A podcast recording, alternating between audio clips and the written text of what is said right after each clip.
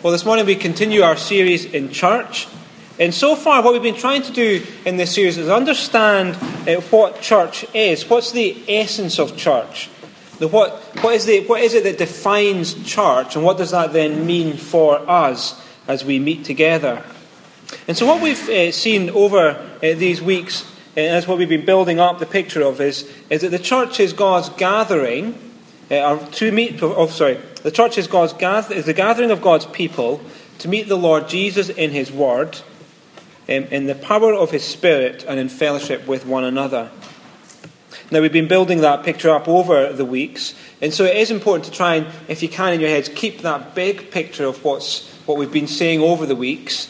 Uh, maybe you could download the talks if you've uh, missed them. They're all up on the website now. Sorry it took a while for some of them to get there. Uh, but we've been trying to build up this picture um, and trying to think about that. And so we had a great uh, question time last uh, Sunday night. Um, and hopefully we'll have another one next week. So as we think about what church is, be thinking of your questions that you have so that we can, you can ask the questions and so that we can inform our thinking and try and inform our practice by God's Word. Well, we've seen a number of implications over the weeks of uh, what church is and what that means for us. Um, but this morning I want to be starting to think a little bit more clearly about what do we actually do when we come together as God's uh, people. And what, what would happen in the gathering, in the meetings? And so, as we gather on Sunday night, uh, what should happen there? What should be uh, the core thing that goes on when we meet together?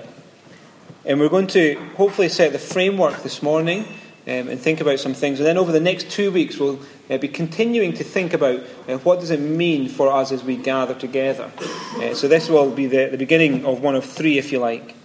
And so we're not going to say everything today. Um, but hopefully, we'll set a framework which will help us to understand as we get there. Well, the starting place where I want to start today is uh, Durham Cathedral. I don't know if any, has anybody been to Durham Cathedral. Uh, Joe's, yeah, yeah, Durham Cathedral. There's a few people that have been to been there. Now we went uh, a few months ago as we uh, drove back from Scotland. We stopped off in, in, Durham, went to church, and then had a, a walk around um, the, the town and went, th- went into the cathedral. It's a really quite impressive building. And in some ways, for me, it was also quite a disturbing experience. Now, you walk into this Christian church building, it's a huge cavernous space inside. Um, then there's uh, rows of chairs down the middle. Then there's a massive space between this, the kind of the chairs and another bit, which kind of narrows, and you can see away in the distance through this uh, narrow opening the Lord's, uh, the table, the communion table, right at the end. and in some ways, what it made me think of is they're trying to almost replica- uh, replicate uh, the temple, the Old Testament temple. And it made me think we, we do that quite a lot in our thinking about church. So you see it there in the design of the building. Round the back of the, the church, they also had the nine altars, I think it was called. Uh, the, the Christian altars. Do we have altars?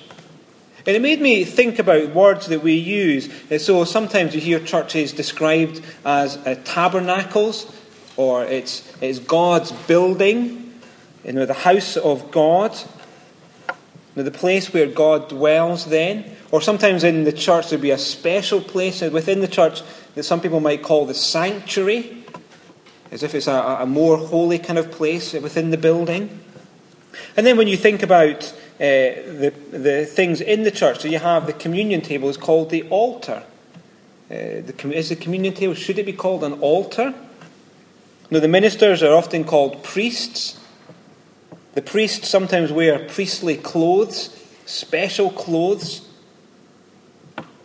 Now, maybe not so much now, but people would often ask you, Where do you worship? Meaning, where do you go to church? And so people would say, Well, I, I worship at St. Swithin's, or I go to I worship at Bland Street Evangelical Church. You see, but all those kind of things, talking about the place where we meet, the things in the church, the people who uh, go, all those kind of ways of speaking are actually picking up an Old Testament understanding of worship. And I want us to see this morning that applying those to what happens in church is misguided and actually can because it, it can also cause quite a dangerous outcome for us as we misunderstand what we should be doing when we come to church. And so, in order to press this home and to explain this, I want to be looking uh, this morning at Hebrews chapters 9 and 10. Uh, these are verses uh, which are in a, section which starts in chapter 8, but we're going to focus particularly on Hebrews uh, chapter 9 and 10. So, if you want to uh, turn uh, there now. And the big emphasis through chapters 8 to 10 of Hebrews is, is that Jesus is better. Jesus is better than what was there in the Old Testament. Now, I was going to uh, read these chapters, but they're quite long, um, and so we're, we're not going to read them. So I would encourage you uh, later to uh, maybe take a bit of time, read through uh, what's, what's being said here, um, and see whether uh, what I've said about them is actually true to what's being said here. Well, Hebrews chapter 9, and we're on to Old Testament worship. Sorry there's not much space on your handout this morning. Hopefully you'll have uh, space if you're taking notes to uh, fit everything in. Well, in the first 10 verses of chapter 9, the writer speaks of two things. Uh, firstly, the tabernacle, and then also sacrifices. And so look at verses 1 to 5, where uh, the writer discusses the tabernacle. so verse 2 says, A tabernacle was set up uh, the tabernacle was originally a tent in the desert.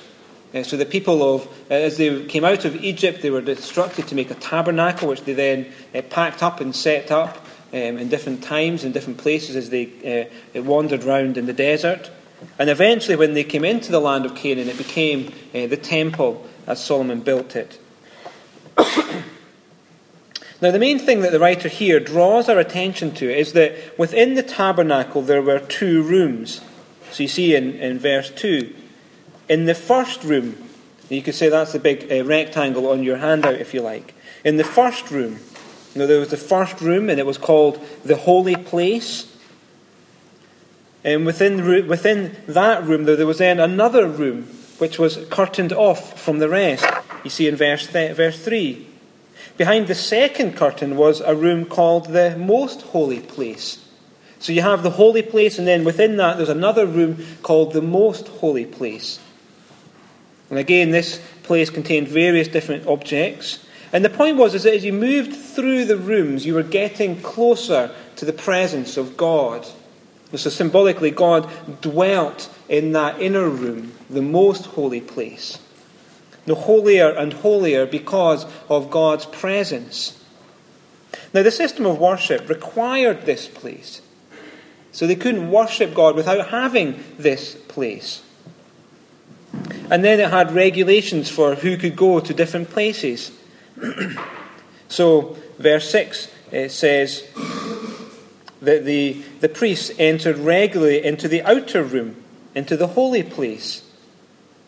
And then when it came to the most holy place, the, the place where God dwelt most uh, tangibly, if you like, only one person could enter there and only once a year. So look at verse 7. But, they only, but only the high priest entered the inner room, and that only once a year. So you see, so only one man could reach right into the presence of God, and only once a year. And when you think about it, you think, where was the general population at this time? You see, they couldn't even come into the holy place. Uh, they were outside on the other side, uh, so they, they couldn't come into God's presence. And the reason for this was the people's sin. So you see, there's this tabernacle set up, and so therefore there was also then a system of sacrifices so that people could have some kind of access to God. You see, the sacrifices were to cover sin. So look at verse 7 again. But only the high priest entered the inner room, and that only once a year, and never without blood, which he offered for himself and for the sins the people had committed in ignorance. You see, he couldn't enter that holy place unless he had covered his sins and also the sins of the people by killing an animal. He had to sacrifice to cover his sins and the people's. And the writer then goes on in verse 8 to explain the significance of it all. Where he says, The Holy Spirit was showing by this that the way into the most holy place had not yet been disclosed, as long as the first tabernacle was still standing. This is an illustration for the present time, indicating that the gifts and sacrifices being offered were not able to clear the conscience of the worshipper. You see what these things were to show the tabernacle and the sacrifices? That there is not yet a way into God's presence. And their consciences were not cleansed from sin yet. So there's a double problem. They couldn't access God and they couldn't be made clean. You see, the temple brought people close to God, but not really. The temple dealt with sin, but not really. You see, the tabernacle, the temple, was God's idea, but it wasn't his ultimate aim. It showed people that they still had sin that needed dealing with. It showed them that they still needed to get into God's presence but couldn't get there yet. You see, the whole system was a shadow of what was to come. That's what 10.1 says. It says the law is only a shadow of the good things that are coming, not the realities themselves. For this reason, it can never by the same sacrifices repeated endlessly year after year, make perfect those who draw near to worship. You see, worship in the temple wasn't the main thing. And so if we try to emulate that, eh, then we're misguided and missing the point of what we're meant to be doing. And what we need to see is eh, that Jesus is the game changer. You need to see the reformation that Jesus makes. You see, because Jesus changes everything. Now, the reason he changes everything is because he is the reality to, what the, to which the shadows pointed. Now, so we've seen that the priest went into the earthly temple, which proclaimed no entry. And they took with them earthly sacrifices, neither of which were effective. Well, the writer to the Hebrews argued, and now he still argues here, that Jesus is the greatest high priest, and he enters into the tabernacle, which is heaven itself, and offers a perfect sacrifice. So, first, see his perfect access. Uh, Jesus enters into the most holy place. However, the most holy place that he enters is not a tent on earth, but into heaven itself. He enters right into the presence of God. Now, so see it, verses 11 and 12 of chapter 9. When Christ came as high priest of the good things that are already here, he went through the greater and more perfect tabernacle that is not man made. That is to say, not part of this creation. And then across in verse 24 For Christ did not enter a man made sanctuary that was only a copy of the true one he entered heaven itself, now to appear for us in God's presence. Can you see how much better he was than everything that happened in the Old Testament? Jesus goes into the most holy place, heaven itself, right into the presence of God. He had perfect access. But also see that he makes the perfect sacrifice. Perfect access, perfect sacrifice. And the sacrifice for sin which he offers is his own blood. So look at verses um, 11 to 14 again of chapter 9. When Christ came as high priest of the good things that are already here, he went through the greater and more perfect tabernacle that is not man made, that is to say, not part of this creation.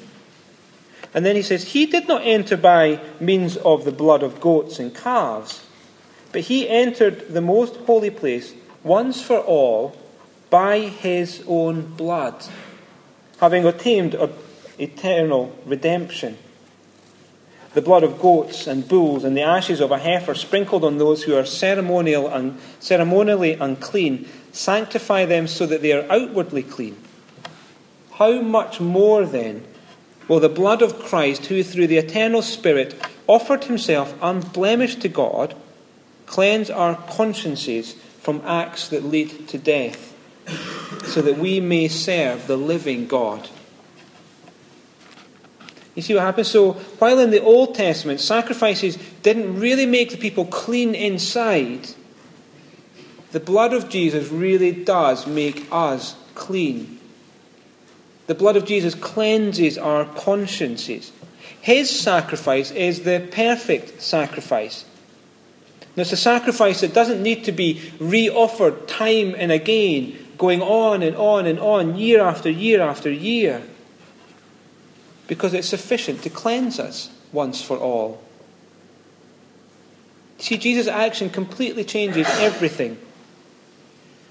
It's wonderfully explained by the writer in verse 11 of chapter 10, where you see what, what it means. Day after day, every priest stands and performs his religious duties. Again and again, he offers the same sacrifices which can never take away sins. But when this priest had offered for all time one sacrifice for his sins, he sat down at the right hand of God. Since that time, he waits for his enemies to be made his footstool, because by one sacrifice he has made perfect forever those who are being made holy. Now, I love that image of uh, the priests. If they were going to have a priest, they'd have to stand there day after day after day, doing the same thing again and again and again. But Jesus does it once for all and sits down. And the act of sitting down says it's done. And it makes us holy. And because of this, we've no need for that old system to bring us into God. The old system is destroyed. You see the result of the reformation that Jesus makes? He offers a sacrifice which really can make us clean. He has now opened the way for us to come into the presence of God. I don't know if you remember. Do you remember in, um, in Mark's Gospel? As Jesus, as you reach the climax of the Gospel, and Jesus is on the cross being crucified uh, for our sins, the, you, we've got our vision fixed on the, on the Mount of Crucifixion. If you imagine, the camera lens is there. And then all of a sudden, as Jesus dies, the camera lens switches from the, from the mountain there and comes across here, and we look right at the temple and we get focused on the curtain to that inner place, that the Holy of Holies, and you see the curtain torn in two. You see, as Jesus died, that curtain is torn in two, and symbolically now people can come into the presence of God. He's done away with the barrier between us and God. And then before the writer goes on to explain the significance for how we act, he then he summarizes these things in verses 19 to 21 of chapter 10. Look at those now. You see what he says? Uh, therefore, brothers and sisters, since we have confidence to enter the most holy place, yes, we have confidence to enter into the presence of God, us here, by the blood of Jesus by a new and living way opened for us through the curtain that is his body. And since we have a great high priest over the house of God, you see, the salvation that we have is wonderful. And we have confidence to enter into the most holy place, right into the presence of God. It's as we saw last week in Hebrews 12. We now gather in the presence of God, into the city of God. And the reason that we can gather there is because of the perfect sacrifice of the Lord Jesus that is opened for us. And so, see the implications for us. The writer draws out three for us, and we see them from verse 22.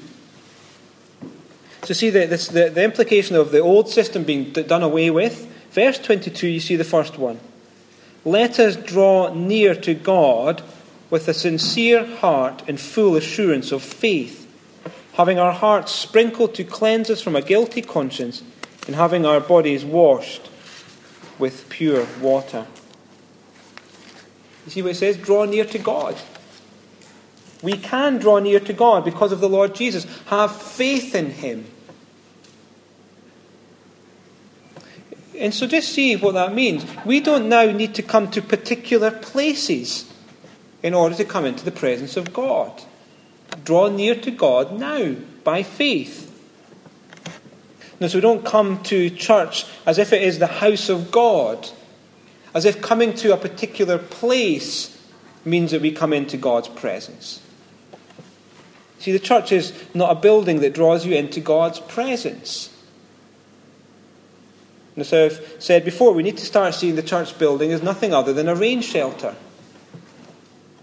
Or think of it this way if church, if the church building burnt down this afternoon, and we had to come down here, every, all the, the whole church came down here and gathered here on Sunday night, would that mean that it wasn't a church because we didn't come to the particular place?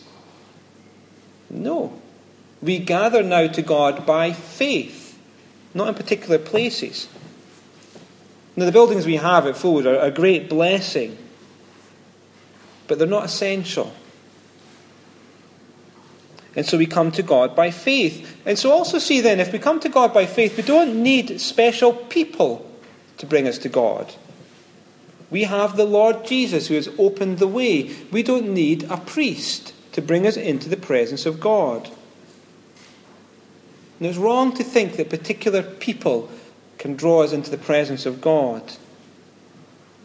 Now, there no, there's no priests with this kind of role now. The ministers at church are not priests. And also see that we don't need to offer then special sacrifices to be drawn into the presence of God. Now, Jesus has offered once for all the one perfect sacrifice for sins, and that draws us into God's presence by faith. Now, we don't offer literal sacrifices as they did in the Old Testament, but sometimes I think we can think of almost our singing in that kind of way. As if we sing in a particular way, and that is our sacrifice, and that will draw us into the presence of God. We come to the presence of God through the Lord Jesus. There's nothing that we can offer which will make our relationship with Him better or more acceptable to Him. So let's draw near to God by faith in the Lord Jesus. Let us have the confidence and realize that because of the Lord Jesus, we come right into the presence of God. Well, the second implication is there in verse 23. Let us hold unswervingly to the hope we profess, for he who promised is faithful. And what we've said this morning is something which brings us hope. Uh, do you know, we gather here now, but we have the hope that in, in the future we will gather where we will see God face to face. We will be in his presence uh, fully and bodily. You see, we have access now, but it's also a future thing as well. It's something which we will know to the full extent, which we will realize fully in the future. And so keep holding on to our hope. And do that by realizing that God is faithful. So that when He speaks, He doesn't lie. He tells us the truth. God has been faithful in the past, and He will be faithful in the future. And so keep trusting God. And you see, our, our hope is tied to our faith. We have faith in what God has done. And so that's where our hope comes from as well. The God who promised is faithful. It's in the word which he has spoken to us about his Son. That's how we get into the presence of God. And so, seeing those two things, in the Old Covenant, in the Old Testament, the faith was very physical. Now, they came to a particular place where there was particular people doing particular things. Whereas the faith that we don't have that kind of religion now. We have a religion which is focused on faith. And so we don't need to think that we need to do particular things as if actions or sacrifices are going to bring us closer to God. Well, the way I think in which we keep this faith and this hope is what it says in verses 24, uh, 24 and 25. And this is the third implication for us, which is the one which we will explore over the next two weeks as well. So, knowing everything that Jesus has done, that we have access into the presence of God, it then say, he then says, and let us consider how we may spur one another on towards love and good deeds let us not give up meeting together as some are in the habit of doing, but let us encourage one another, and all the more as you see the day approaching. let us consider how we may spur one another on to love and good deeds. How can we spur each other on as we wait for the day, the day when Christ will return? How can we spur each other on towards keeping going? You see, it's hard, isn't it, sometimes to keep the faith. It's not something we can see. And so we have to be encouraged to keep trusting in the Lord Jesus. Keep holding unswervingly to the hope that we have. And so we spur each other on to do that. And that's how we're going to keep going until the day when Christ returns, as we spur each other on. Do you know, I wonder how, do you think, as you come to Lighthouse or as you come in the evening church, do you think to yourself, I wonder how I can help Nathan tonight? Or do you think, I wonder how I could help Fiona? How could I spur her on in her faith? How could I spur her on to keep holding that hope? Do you think that when you come to church?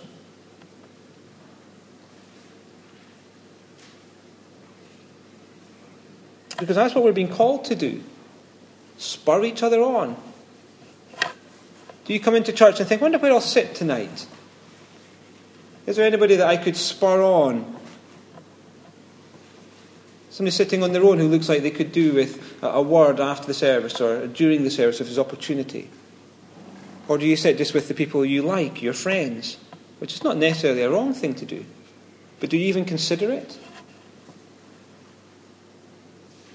Well, the way in which you're going to be able to spur people on is given in verse 25. First, negatively and then positively. How are you going to spur people on to love and good deeds? Well, negatively, by not giving up meeting together, as some are in the habit of doing. It seems quite obvious, doesn't it, really? Do not give up meeting together. You see, church attendance must have been an issue for these Hebrews as it is for us today. And maybe the preacher here is still berating those who are actually at church for not coming when they're actually here.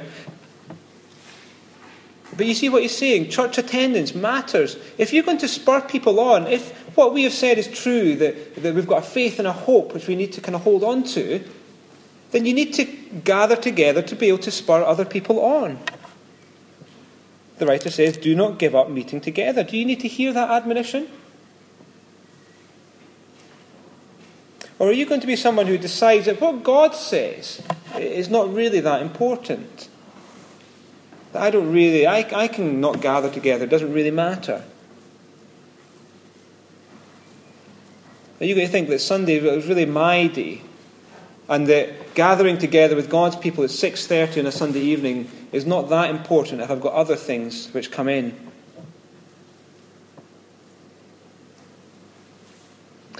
And I think it's also quite interesting to see the reason the writer, the writer gives for not, meeting, not giving up meeting together.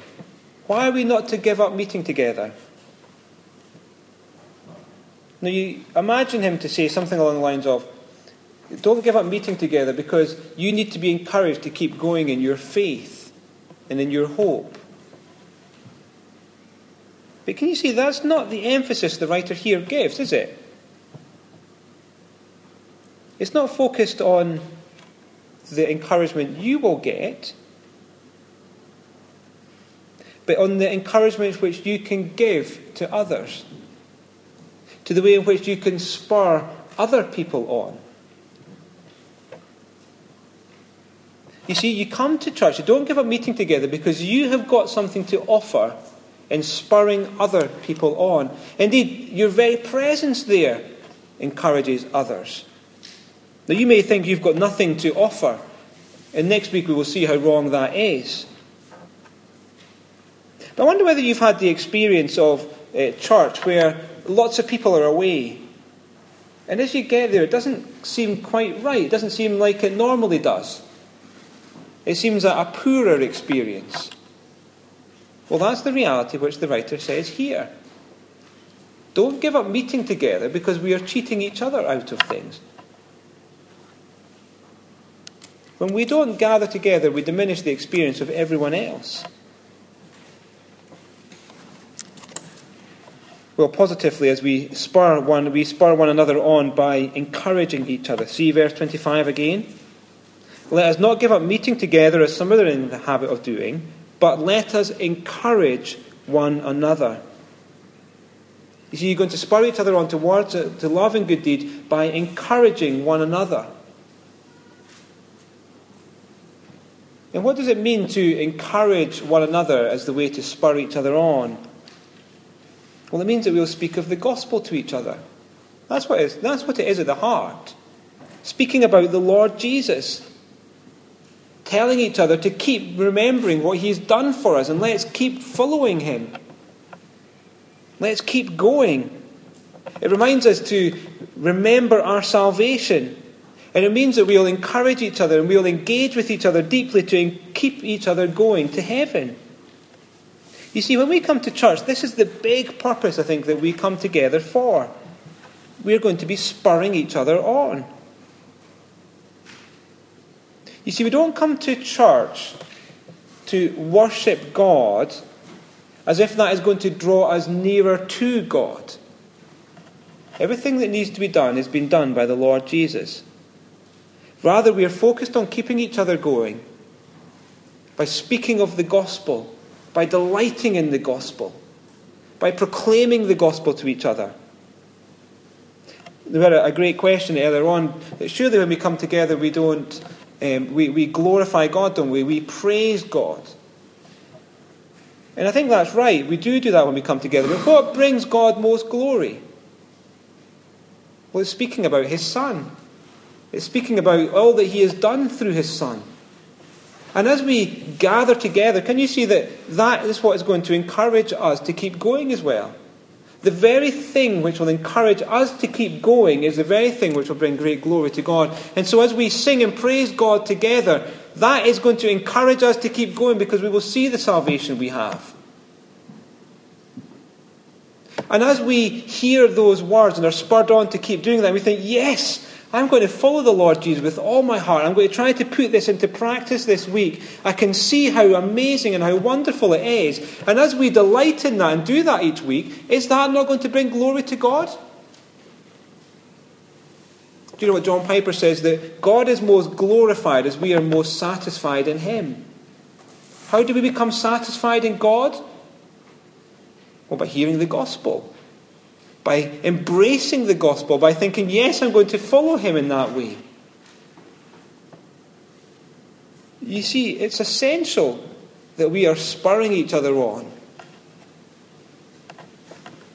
And you know, so we do that each week as we gather together and we appoint certain people in the church who will be ones who are encouraging us. And so that's why we, we have church leaders who will preach each week and almost sets the framework for our encouragement and our spurring on towards love and good deeds. It's why we sing praise to the glory of God for our encouragement. It's why we should be speaking after the service with each other about what we've heard to encourage each other and spur each other on. It's why we should be engaged in gathering other people into this great kingdom that God has been building, this great gathering, because we see how wonderful it is. Let us consider how we may spur each other on towards love and good deeds. There's much more that I could say on that, but my, our time is gone really for this bit. Uh, but do please come back over the next couple of weeks because we're going to think more about what it means to be spurring each other on, how to be encouraging each other, and some of the different things that we do and how it does that. And so do uh, have a look at the questions in the back sheet. Be asked, thinking of questions as well. Uh, hopefully, I've stirred some things, some thoughts up in your minds. Uh, uh, write them down if, you, if they're not answered in your groups. Uh, we'll have a question time next Sunday night again where we can uh, wrestle some more with these kind of things. But let me pray as we come to discuss in our groups.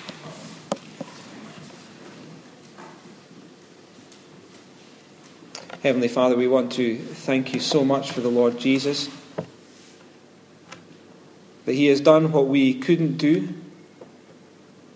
That he has opened up a way into your presence by his blood. And we thank you, Father, so much that we can have a relationship with you. We can be in your presence. because of what the Lord Jesus has done. And so, Father, would you please be helping us to draw near to you by faith in the Lord Jesus? Would you be helping us to hold unswervingly to the hope which you have given us? And Father, would you help us now to be considering how we may spur each other on? And would you be helping us to do that more and more in the coming weeks and months and years? That we, Father, would be keeping going, we'd be growing to love and delight in you more as we wait for that day. And we pray this in Jesus' name. Amen.